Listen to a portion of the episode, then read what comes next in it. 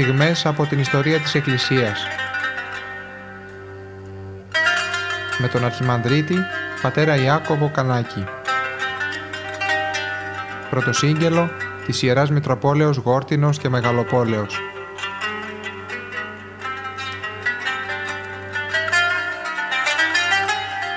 Συνεχίζουμε το ταξίδι ε, το ταξίδι της ιστορίας της Εκκλησίας μέσα στην ιστορία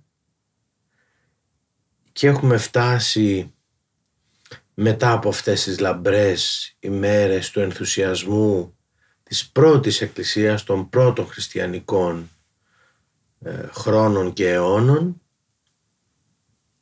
ήδη υπάρχουν σημεία προσπάθειας αλλοιώσεως της πίστης είναι η ύπαρξη των αιρέσεων και οι αιρετικοί έχουν ήδη ε, εδρεώσει τη διδασκαλία τους και δεν είναι ένας. Είναι πολλοί.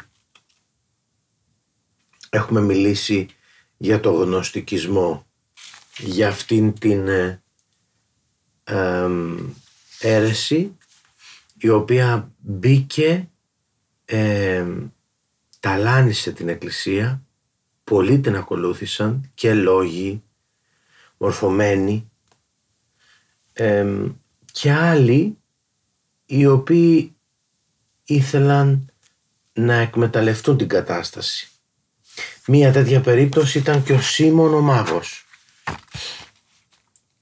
Ε, θεωρείται πατέρας του γνωστικισμού.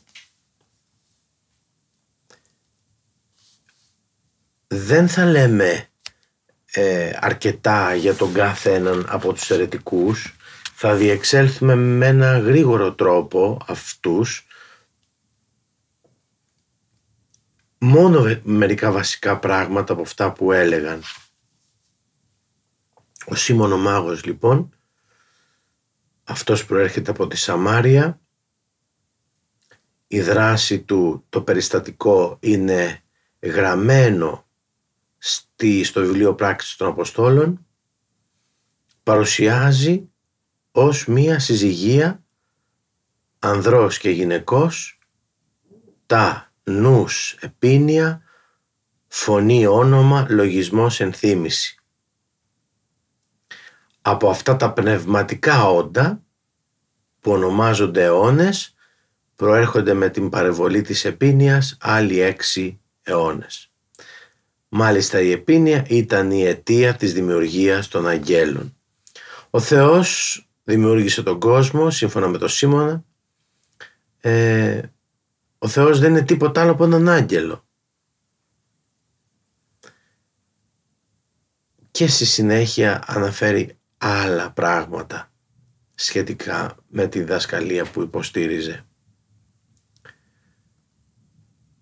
Οι θέσεις του ε, βρήκαν κάποιους ακόλουθους αλλά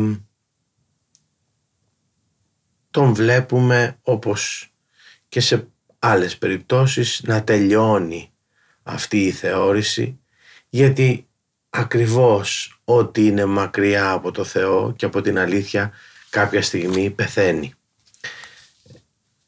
Πολλές φορές έχω αναφέρει ότι το βασικό εγχειρίδιο που κάνουμε αυτό το, το ταξίδι μέσα στην ιστορία είναι από τους καθηγητές της Θεσσαλονίκης, Βασίλειο Κουκουσά και Διονύσιο Βαλαή στο έργο τους θέματα εκκλησιαστικής ιστορίας, πρώτος τόμος από τις εκδόσεις ε, Μπαρμπουνάκη. Ένας άλλος αιρετικός είναι ο Κύρινθος. Αυτός πάλι διαχώρισε το δημιουργό Θεό από τον ύψιστο Θεό. Ε, να σταθούμε στο ότι έλεγε ότι ο Ιησούς ως άνθρωπος είναι αυτός που υπέστη τα πάθη ενώ ως ο Χριστός, ενώ ο Χριστός ως ανώτερος αιώνας δεν υπέστη πάθη. Και αυτός θα μπορέσουμε να χρησιμοποιήσουμε ένα ευαγγελικό απέθανε και ετάφη. Ο Σατουρνίλος, άλλος αυτός, άλλη αίρεση εκπροσωπεί. Αυτός λέει ότι αυτός μιλάει για ένα διαλυσμό μεταξύ του Θεού και του Σατάν και του Σατανά. Στο πλαίσιο αυτό υπάρχει μια σύγκρουση μεταξύ του Θεού ε, και του Σατάν και του Σατανά.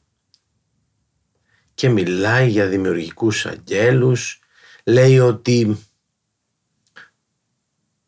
ο Θεός της Παλαιάς Διαθήκης ε, λέει για επτά δημιουργούς αγγέλους των οποίων προείσταται ο δημιουργός της Παλαιάς Διαθήκης ο Θεός και αυτοί οι επτά δημιουργημένοι άγγελοι, δημιουργοί άγγελοι επαναστάτησαν για να δημιουργήσουν το δικό τους βασίλειο και άλλα αρκετά πράγματα.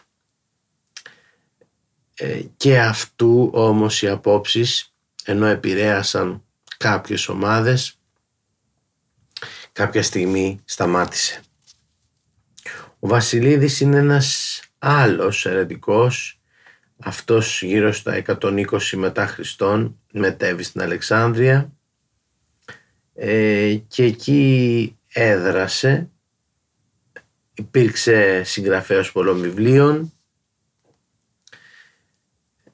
Η βασική του διδασκαλία είναι η ιδεαλιστική και η πανθεϊστική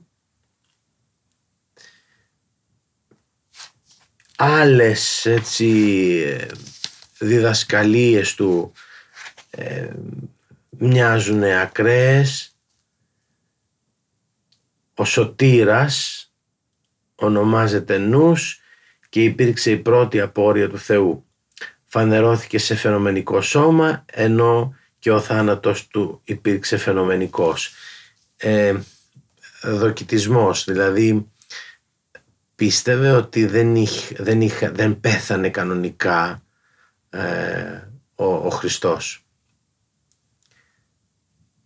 Διάδοχός του στην Αλεξάνδρεια υπήρξε ο γιος του και ξέρουμε ότι στα τέλη του δεύτερου αιώνα υπάρχουν, υπάρχει ένας σημαντικός αριθμός οπαδών του. Ο Βαλεντίνος ή Βαλεντίνος, αυτός γεννήθηκε στην Αίγυπτο, σπούδασε στην Αλεξάνδρεια. Κήρυτε ότι η διδασκαλία του προερχόταν από τον μαθητή του Αποστόλου Παύλου, τον Θεοδά. Ε, πάλι μίλησε και αυτός για αιώνες. Είναι όλοι αυτοί επηρεασμένοι από το, από το κύμα αυτό το γενικό του γνωστικισμού. Το ίδιο και ο Μάνης. Από εκεί βγήκε και η αίρεση, ο μανιχαϊσμός. Είναι μια, ένα είδος περσικού γνωστικισμού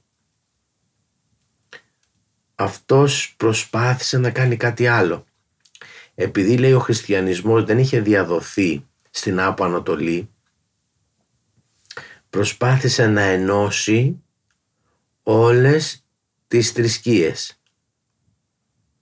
Θεώρησε σκόπιμο να ενώσει τα θρησκευτικά, να ενώσει θρησκευτικά τις άγνωστες μεταξύ Ανατολής και Δύσης ε, θρησκείες. Ε, εκείνος πίστευε ότι στα 24 ετών δέχτηκε κλίση από το Θεό ταξίδεψε αρκετά, πήγε μέχρι και στις Ινδίες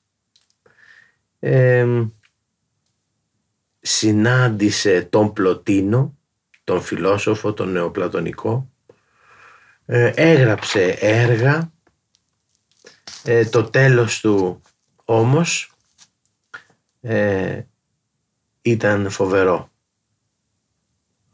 Ήταν σταυρικός ο θάνατός του.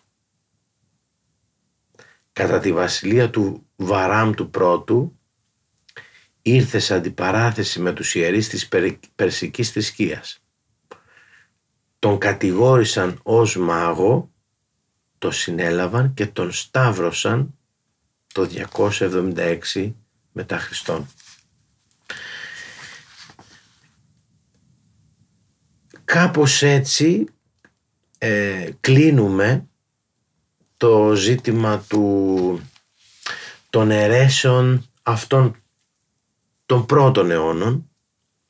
Θα επανέλθουμε σε λίγο για να πούμε ότι έχουμε και αιρέσεις που δεν επηρέασαν τοπικά ε, μια εκκλησιαστική κοινότητα αλλά ήρθαν με πολύ δύναμη και με μεγάλο ζήλο από αυτούς που τις εκπροσωπούσαν και τις υποστήριζαν και χρειάστηκε να γίνει, να πάρει η Εκκλησία ε, γενική, ε, ειδική θέση αλλά με γενικό αντίκτυπο δηλαδή να ισχύσει καθολικά για όλη την Εκκλησία αυτό που αποφάσισε. Ήταν οι αιρέσεις που απασχόλησαν τις Οικουμενικές Συνόδους. Έτσι λοιπόν σταματάμε στο σημείο εδώ λέγοντας αναφερόμενοι σε, αυτά τα, σε αυτούς τους ερετικούς ε, και τα όσα υποστηρίξανε.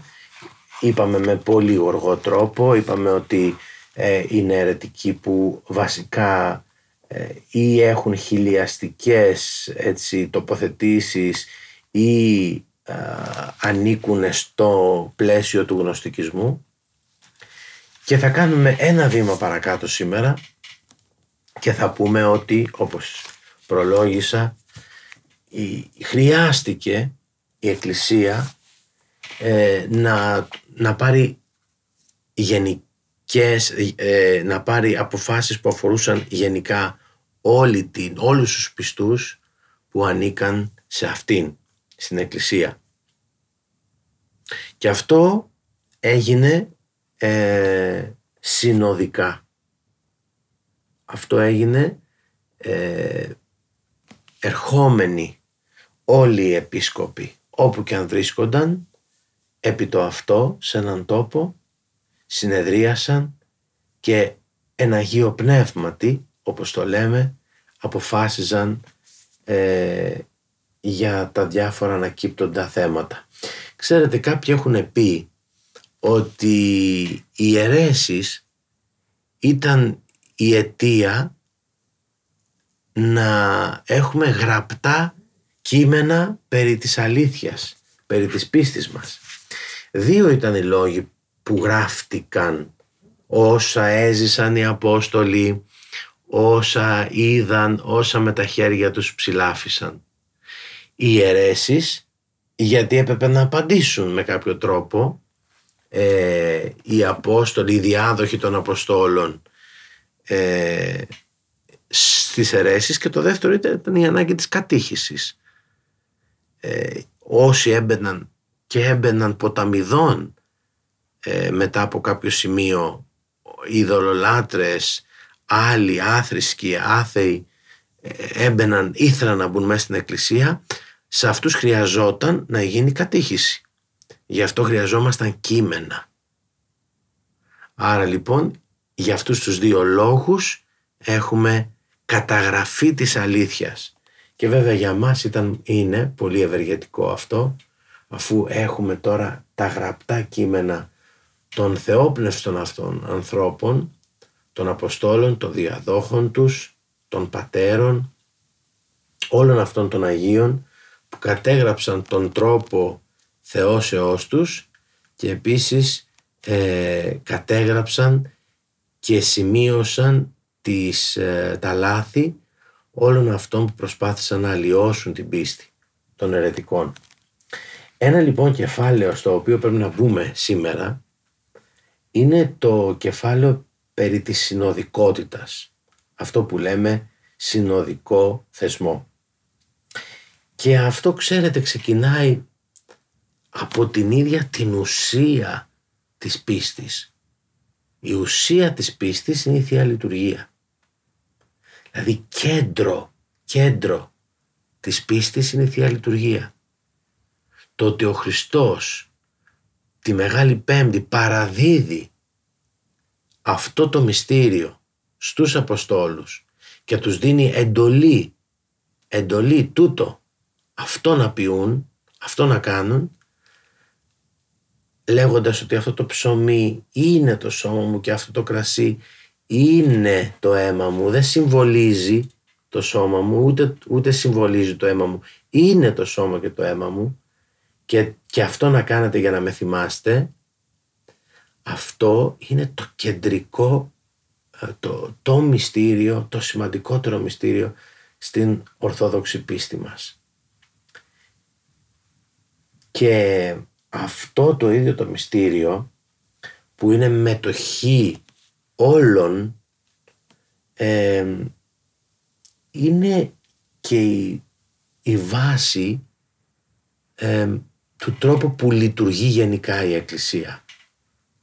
Στην Εκκλησία δεν υπάρχει, δεν υπάρχουν μονάδες, υπάρχουν κοινότητες, υπάρχουν, ε, είμαστε ομάδες, είμαστε οικογένεια. Δεν είμαστε τάγματα.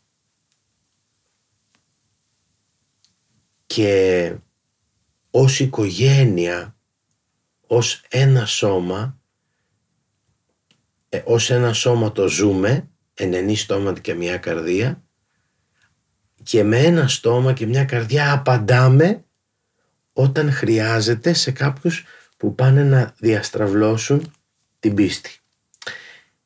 Έτσι λοιπόν ξεκίνησαν κάποιοι να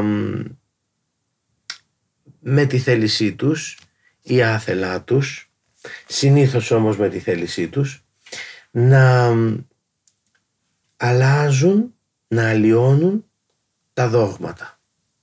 Τα δόγματα ακόμα δεν έχουν γραφτεί, αλλά υφίστανται. Τα ζουν οι πιστοί και κάποια στιγμή έρχονται και, και καταγράφουν αυτό που ζουν. Η πρώτη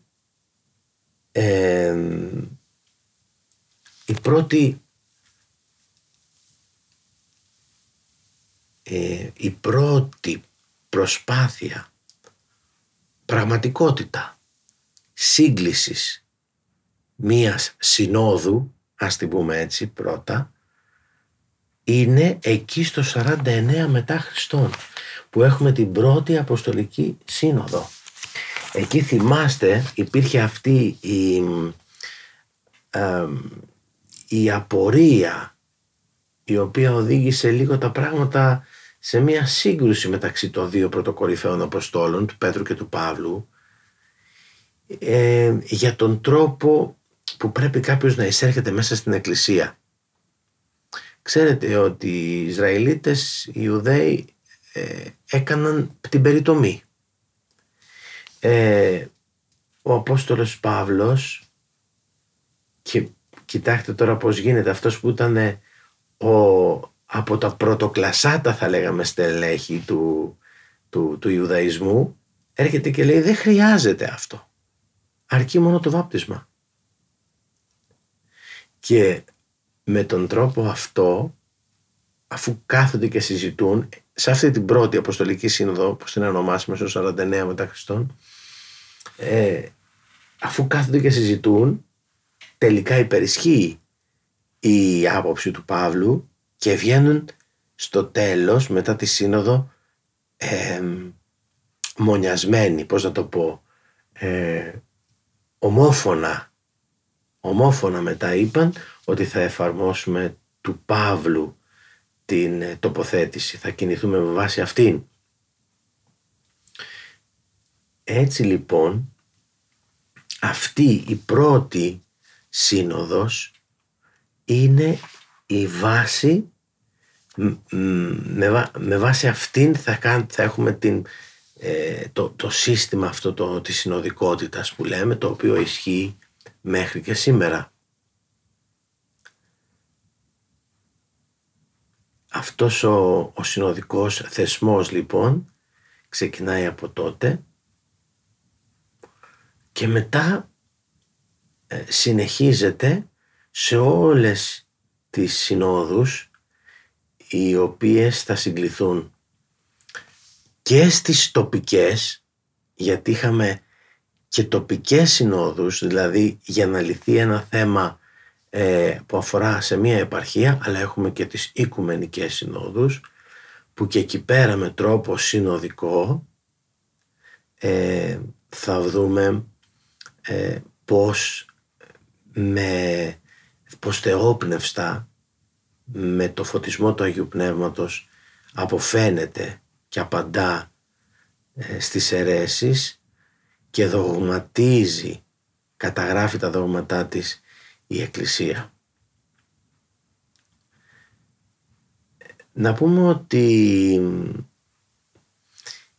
ο τρόπος αυτός ο, της συνοδικότητας φαίνεται από πράγματα που έκαναν στην Εκκλησία ε, εξ ανάγκης, ε, εκ των γεγονότων που συνέβαιναν. Δηλαδή, πότε κάναν σύναξη οι επίσκοποι όταν είπαν παρουσιαζόταν ένα πρόβλημα ή ένα σχίσμα. Τότε συνάζονταν, τελούσαν το μυστήριο της Θείας Ευχαριστίας και μετά συνεδρίαζαν.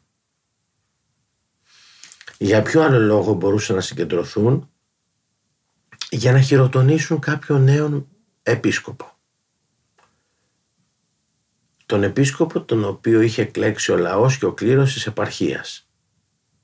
Τότε όμοροι επίσκοποι ερχόντουσαν και αυτοί και μαζί με τον επιχώριο, ιεράρχη, τελούσαν τη χειροτονία. Αυτό όμως ήταν μια, αυτό που θα λέγαμε σήμερα, μια συνοδική θεία λειτουργία.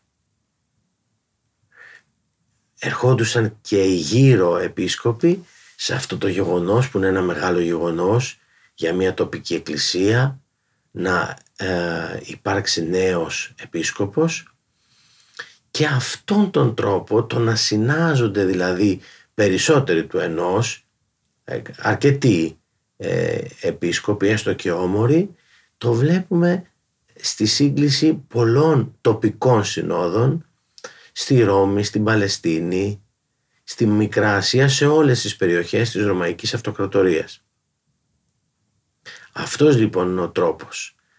Ε, το να συνέρχονται, το να συνέρχονται και να συναποφασίζουν και να συνεορτάζουν και να συγχαίρουν ο ένας τον άλλον και να μετέχουν ε, στα γεγονότα.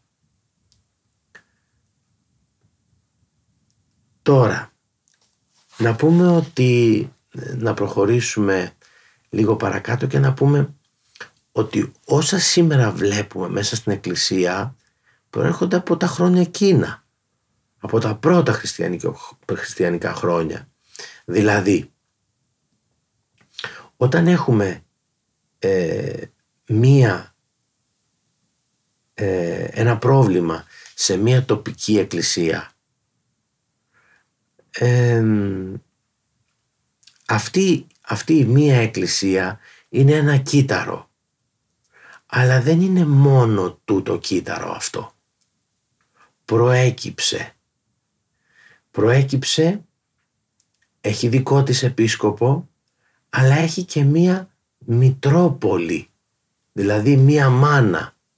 Αυτές οι πολλές εκκλησίες, οι μικρές εκκλησίες, αποτελούν, αποτελούν ε, μία, ε, ένα σύνολο εκκλησιών, ε, έχουν σαν βάση τους και αναφορά τους μια μητρόπολη. Αυτή τη λέμε μητέρα εκκλησία. Σε αυτή τη μητέρα εκκλησία επικεφαλής είναι ο Μητροπολίτης. Και η κάθε μία από αυτές τις τοπικές εκκλησίες έχουν έναν επίσκοπο. Άρα βλέπετε το σύστημα πώς γίνεται ήδη. Αυτό το μητροπολιτικό σύστημα είναι στο κέντρο ας πούμε η Μητρόπολης και οι επισκοπές είναι σε διαφορετικές περιοχές όμως όλες αυτές οι περιοχές έχουν κοινή αναφορά στη Μητέρα Εκκλησία. Και έτσι λοιπόν σταδιακά έχουμε αυτά τα εκκλησιαστικά κέντρα και έτσι έχουμε αυτό που λέμε τα πρεσβεία τιμής.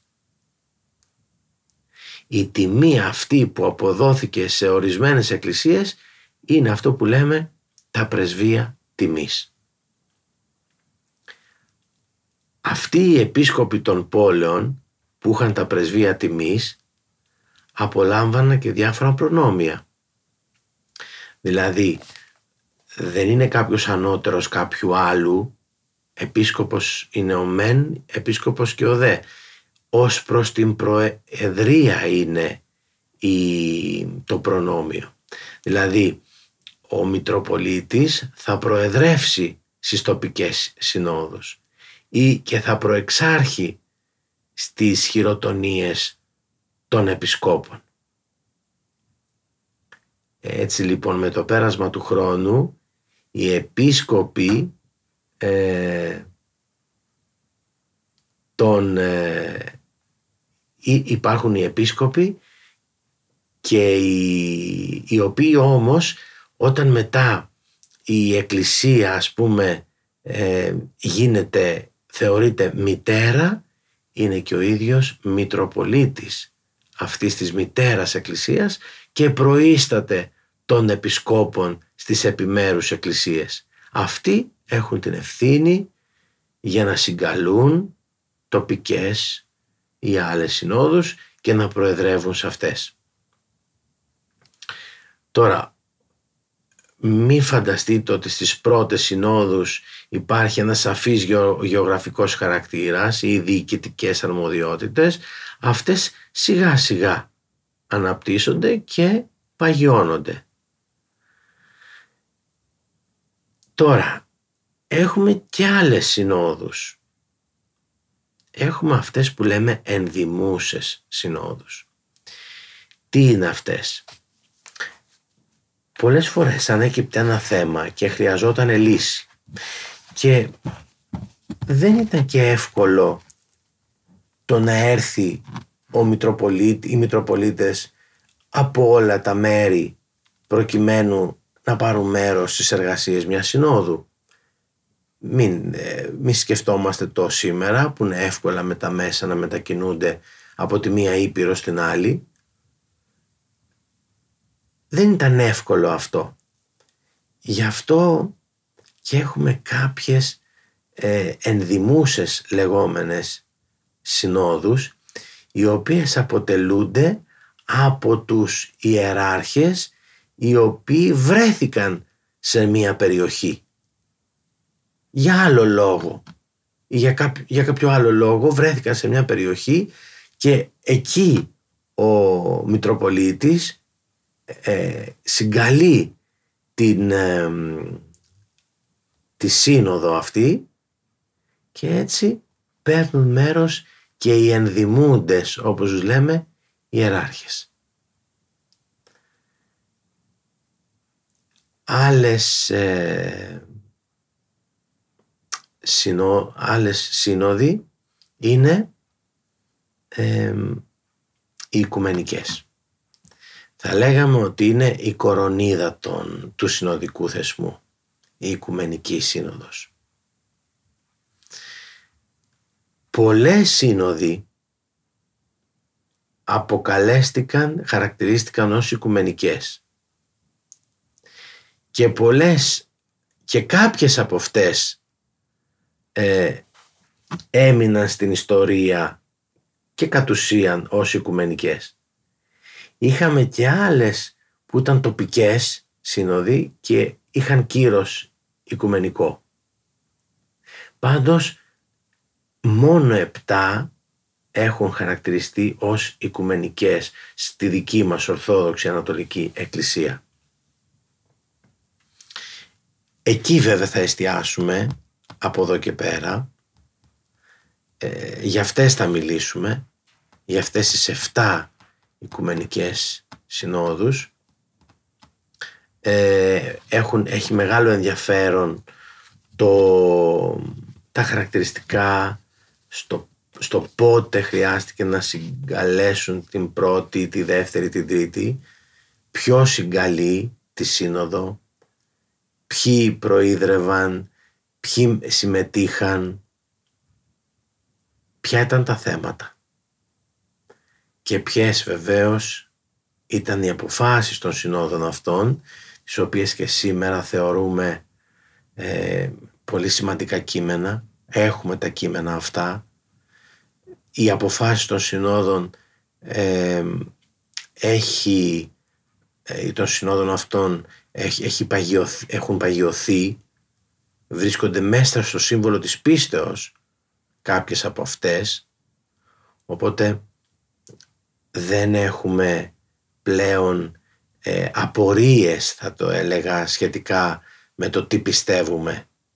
Γνωρίζουμε τι πιστεύουμε, έχει διατυπωθεί αυτό θεόπνευστα και πλέον ε, έχουμε το γνώμονα αυτόν βάσει το χάρακα αυτόν, τον κανόνα, κανόνα πίστεως, λέμε τον Αγιο Νικόλαο, έχουμε αυτόν τον κανόνα της πίστεως με βάση τον οποίο κινούμαστε να επαναλάβω ότι κορυφαία έτσι του ε, που, σύνοδος που εκπροσωπεί το συνοδικό θεσμό και ε, το συνοδικό θεσμό είναι η Οικουμενική Σύνοδος.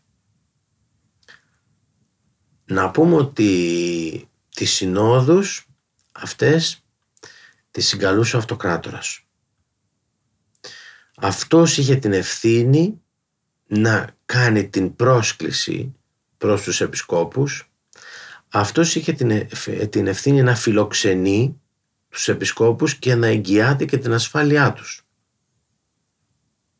Σε αυτές συμμετέχει ένας αρκετά σημαντικός μεγάλος αριθμός ιεραρχών από διάφορες επαρχίες σχεδόν από όλο από, όλη την, από όλες τις εκκλησίες τα θέματα με τα οποία απασχολούνται είναι συνήθως οι, όσα έλεγαν οι αιρετικοί οι οποίοι όπως γνωρίζουμε εμφανιζόντουσαν και μπροστά στους συνοδικούς ε, για να παρουσιάσουν την δοξασία τους. Υπήρξε, υπήρχε διάλογος θεολογικός διάλογος και μετά από, την, από τον διάλογο αυτόν συνέρχονταν οι συνοδικοί οι οποίοι αν χρειαζόταν λειτουργούσαν και ως συνοδικά δικαστήρια μέσα στη σύνοδο. Δηλαδή μπορούσαν να αποκόψουν ε, τον ερετικό από το σώμα της Εκκλησίας και αυτό το έκαναν γιατί όταν υπάρχει ένα, μια γάγκρενα, μια πληγή σε ένα σώμα ε, πολλές φορές πρέπει να πάρεις μέρημνα για να μην επεκταθεί αυτή η πληγή και στο υπόλοιπο σώμα. Αυτό θέλει μια χειρουργική επέμβαση πολύ προσεκτικά πρέπει να γίνει με πολύ λεπτούς χειρισμούς αλλά και με σαφήνεια. Αυτό ήταν το έργο των Οικουμενικών Συνόδων ήταν ζητήματα τα οποία δεν αφορούσαν ε, είπαμε μόνο σε μια περιοχή αλλά ήταν ζητήματα τα οποία έπρεπε να λυθούν καθολικά. Ε, βεβαίως υπήρχαν και ζητήματα τα οποία μπορεί να δημιουργούσαν ένα ιδιαίτερο ζήτημα σε μια τοπική εκκλησία και αυτό θα το συζητούσαν. Ε, για να γίνει αποδεκτή μία σύνοδος ως οικουμενική έπρεπε και πρέπει να την ονομάσει έτσι η Εκκλησία. Η Εκκλησία είναι αυτή η οποία θα χαρακτηρίσει κάποια σύνοδος, ε, κάποια σύνοδο οικουμενική. Και ποια είναι η Εκκλησία; Η Εκκλησία είναι κλήρος και λαός. Αυτή η συνείδηση που λέμε της Εκκλησίας που την αποτελούν και ο κλήρος και ο λαός αυτή θα χαρακτηρίσει μία ε, σύνοδο ε, ως οικουμενική. Θυμάμαι στο πανεπιστήμιο ότι οι καθηγητές μας λέγαν ότι μία σύνοδος θα ονομαστεί οικουμενική από την επόμενη οικουμενική. Δηλαδή μία οικουμενική σύνοδος που θα συγκαλεστεί μετά την σύνοδο που λέμε αυτή θα κρίνει αν η προηγούμενη όντως ήταν ε, οικουμενική γιατί πώς να πούμε ε, η ίδια η συνείδηση της Εκκλησίας έρχεται και επικυρώνεται. Επικύρωναν οι ιεράρχες τα, τα κείμενα και της προηγούμενης, προηγούμενης συνόδου. Πολύ σπουδαίο αυτό, ότι θα ονομαστεί οικουμενική και από την επόμενη σύνοδο και ότι κλήρος και λαός, δηλαδή η συνείδηση της Εκκλησίας είναι αυτή που ονομάζει ε, και χαρακτηρίζει ε, την ε, ως οικουμενική μία σύνοδο. Με αυτόν τον τρόπο λοιπόν συνοδικά, ελεύθερα, ανοιχτά αντιμετωπίζει η Εκκλησία της αιρέσης και μετά παίρνει αποφάσεις και για τους αιρετικούς. Έτσι λοιπόν όταν τελείωνε μία σύνοδος τα πορίσματά της, οι αποφάσεις της έρχονται και γίνονται, παίρνουν σάρκα και οστά, γίνονται ζωή μέσα στην εκκλησία. Αυτό είναι το μεγάλο γεγονός, ότι μέσα τα, τα δόγματα δεν είναι θεωρίες, είναι ζωή. Και θαυμάζουμε το, το έργο της Εκκλησίας. Η Εκκλησία μπορεί κάποιος ε, και εκ των επισκόπων ασφάλει. Η Εκκλησία όμως έρχεται με αυτό το σύστημα που είπαμε ότι κέντρο του έχει τη Θεία Ευχαριστία που ασφαλώς έχει βάση της την πρώτη Αποστολική Σύνοδο έρχεται η Εκκλησία συνοδικά, θεόπνευστα και δίνει λύση σε όλα αυτά που προκύπτουν και δεν προκύπτουν μόνο τότε αλλά προκύπτουν και σήμερα και θα προκύπτουν γιατί η Εκκλησία είναι ένας θεανθρώπινος οργανισμός. Αλλά αυτό που κάνει εντύπωση και θαυμάζουμε είναι ότι παρά τους τόσους κλειδονισμούς τις τόσες δυσκολίες τις τόσες διώξεις που είδαμε τόσες αιρέσεις που προσπάθησαν να λιώσουν το, το καλό μήνυμα, η Εκκλησία πορεύεται και θα πορεύεται. Γιατί έχει ξεκινήσει αυτό το μακρύ ταξίδι και ο προορισμός είναι δεδομένος, πηγαίνει προς τα έσκατα. Αυτό ήταν για σήμερα το, το διάστημα που θέλαμε να καλύψουμε.